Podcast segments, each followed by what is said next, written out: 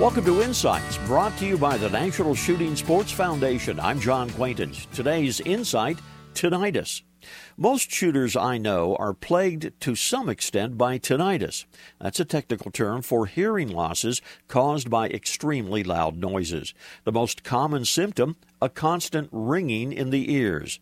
Now, prevention is still the best ally.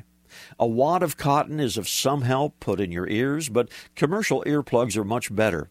And better still are the new silicone plugs that are prescription molded to your ears. But perhaps the best prevention remains the earmuff type protectors. When coupled with plugs, they really tone down the harmful shock waves of a shot. Again, there is no cure for tinnitus. A new tinnitus masker has been developed. It gives partial relief or even total relief in some cases. The masker creates a relaxing sound like a creak or a wind to overcome the constant ringing that so many find distracting.